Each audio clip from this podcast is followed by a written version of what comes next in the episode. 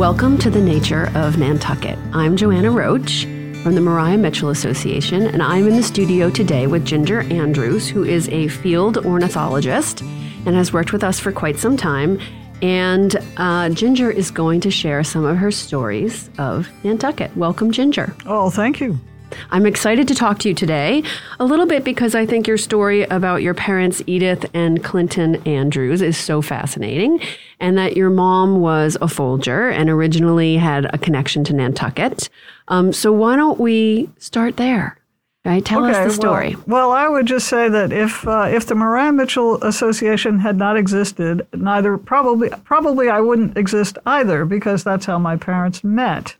My father's uh, younger sister Barbara worked at the observatory developing glass plate negatives of variable stars after she graduated high school. Uh, she worked with Margaret Harwood.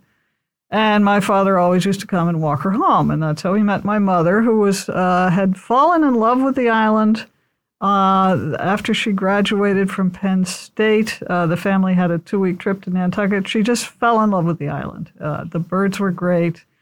Uh, I think it was the first time she saw a marsh hawk, which is now called the northern harrier.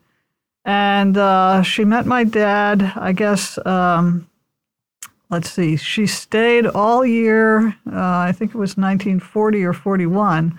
The high school science teacher had been drafted to be in World War II, and uh, she uh, applied for the job to teach science at Nantucket High School and got the job.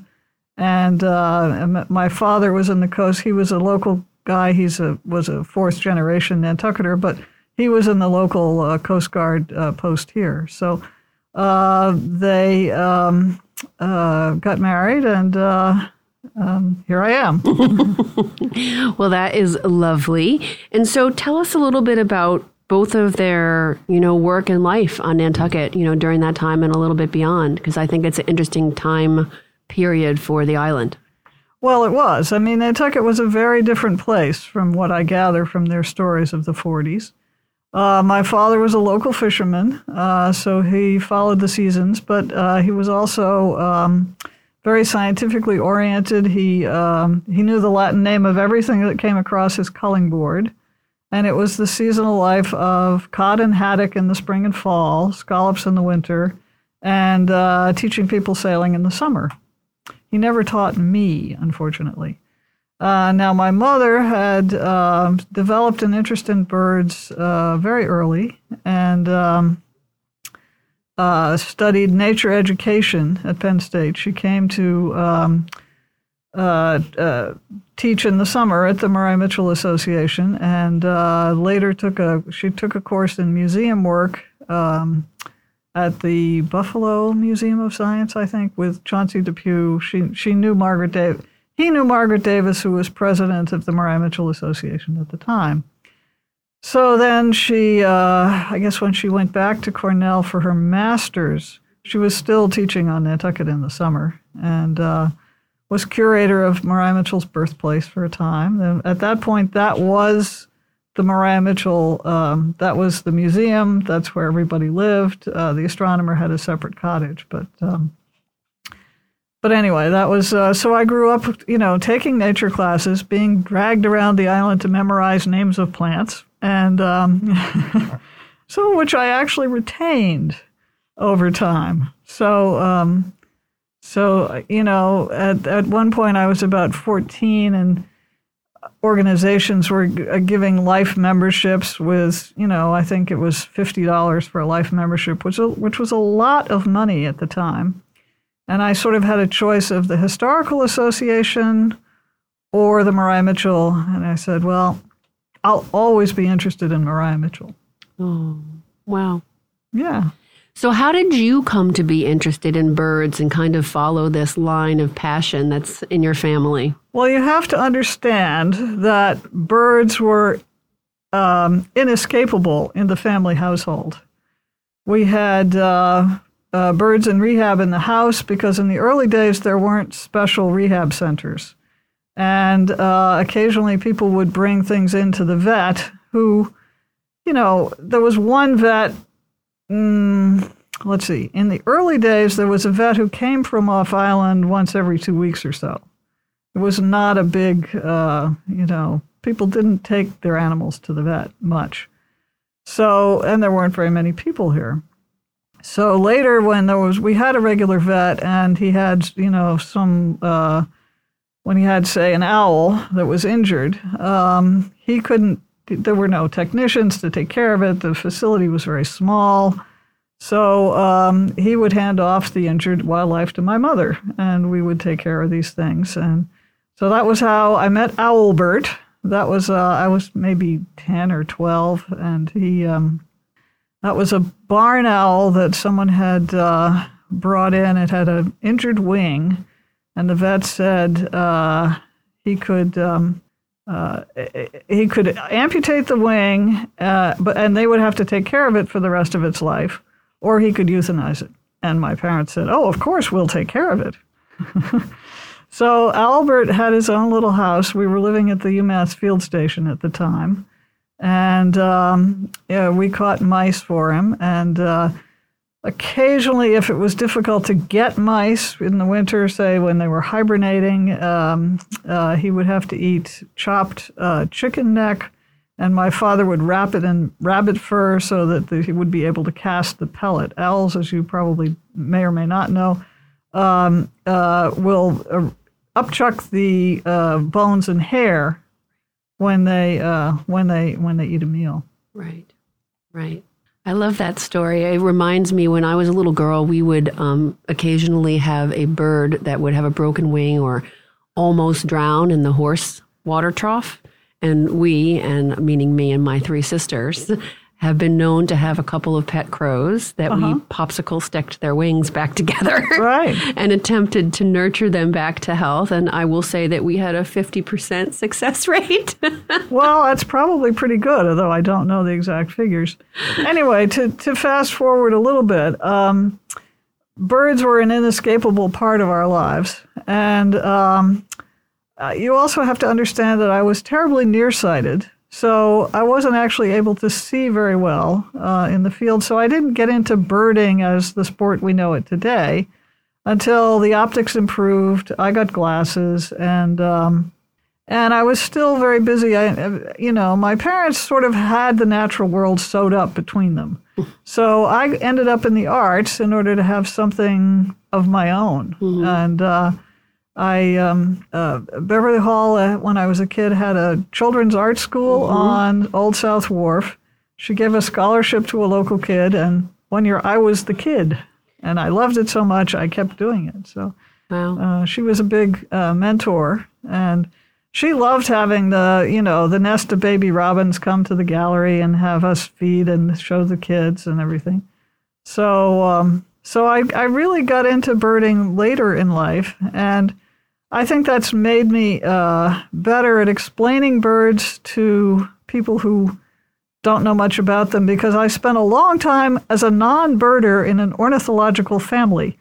So um, I think uh, one year I managed to spot the first oyster catcher, and it was like, wow, look at that! You know, that huge red shucking knife of a bill on a black and white bird. They're large enough to really see well. So that was fun. And then towards the end of my mother's life, um, I started doing what I would call the preemptive chauffeuring. And while I was taking her around and trying to give her pleasure of being out and looking at things, I was also getting a daily four hour ornithology tutorial. So right. some of it had really had to stick. Right. That makes sense to me. That makes sense to me. And tell me about where you are in your artwork and, and that piece of your life. Huh. Well, I didn't do any for quite a long time because I was working for the theater workshop, and that was a very demanding uh, uh, job because you know the schedules are tight and there's a lot to do and things are constantly changing. And I loved being a lighting designer. Um, I think it uh, uh informed my um, two-dimensional work. Um, but uh, there again, the equipment changes and uh, the colors change, and then you can really only work in the same building for you know a couple of decades before you become slightly bored with every possible angle. Um, so uh, I didn't really go back to painting, which is what I'm doing now some of the time, until um, I had a big uh, health issue surgery and couldn't couldn't do I couldn't do the physical work anymore that I used to. I couldn't carry the ladders around and you know spend climb up and down them until two in the morning and roll the floors and all that that is that the theater involves. So I uh, I'm you know I'm still evolving. I'm learning as I do it. I think. Okay, and tell me a little bit about Oh, gee, some of the work that you're doing now around bird walks, right? I know we went on a bird walk on Saturday morning. We did. And we were looking for the snowy owl and also the trumpeter swan. So, talk to us a little bit about those two species on Nantucket. Well, the trumpeter swan was a first for Nantucket and only a, like I think the fourth record for the state. So that the trumpeter swan is the rare bird of the you know well, I can't say it's been the rare bird of the year because we don't know whatever is going to turn up. But they're uh, the rarest swan in North America. They nearly became extinct. Um, by 1900, I think in the early 30s, they said there were maybe 69 individuals in the United States left. Uh, there were a few up in Canada, Alaska, but um, they were, as as the as the hook and bullet guys would say, over harvested. So they've gradually come back a bit. There's a population uh, around the Great Lakes area, mm-hmm. and uh, that may be where this one came from. What would we be harvesting swan for? Uh, let me see. Quill pens, powder puffs, feather pillows, uh, meat. Uh, the 19th century, and basically anything that moved was uh, up for grabs. Okay. well, it was exciting to see it on Saturday morning. And do you think, I know we were talking, do you think, um, I'm not remembering if it was a he or a she. I don't know. Uh, do you think that they will stay here for the I winter, have, or do you think they're migratory? Just one. There's just one. Well, this this is the reason that we go out and monitor things because we don't know right. if it was heading south, and is this enough south for it? Is it finding enough food? Will it go further? Will it stay along? You know Snowy owls sometimes spend the winter here and develop a territory. They, they're protective of their territory in the winter. And uh, this is another problem because um, shortly after uh, our walk, I don't think it was not, I don't think about us, but people have really been harassing the snowy owls for photographs. And uh, it's really illegal to harass these migratory birds. And you know, if you don't, uh, I'm you'll you'll get a, a, foretaste of my scolding in the paper this week. Um, if you have to get that close that the owl flies, you need a better camera. I think that that's probably good advice. All right, I have another question for you. Um, I listened recently to the uh, show by Mark. I'm not going to remember his last name. Faherty. That's him. Uh, about the Christmas bird count. That's right. And I wanted, I'm sure you went and participated on Nantucket. I and I listened that, you know, Nantucket by far took home the prize for the Christmas bird count this year between the Cape and the islands.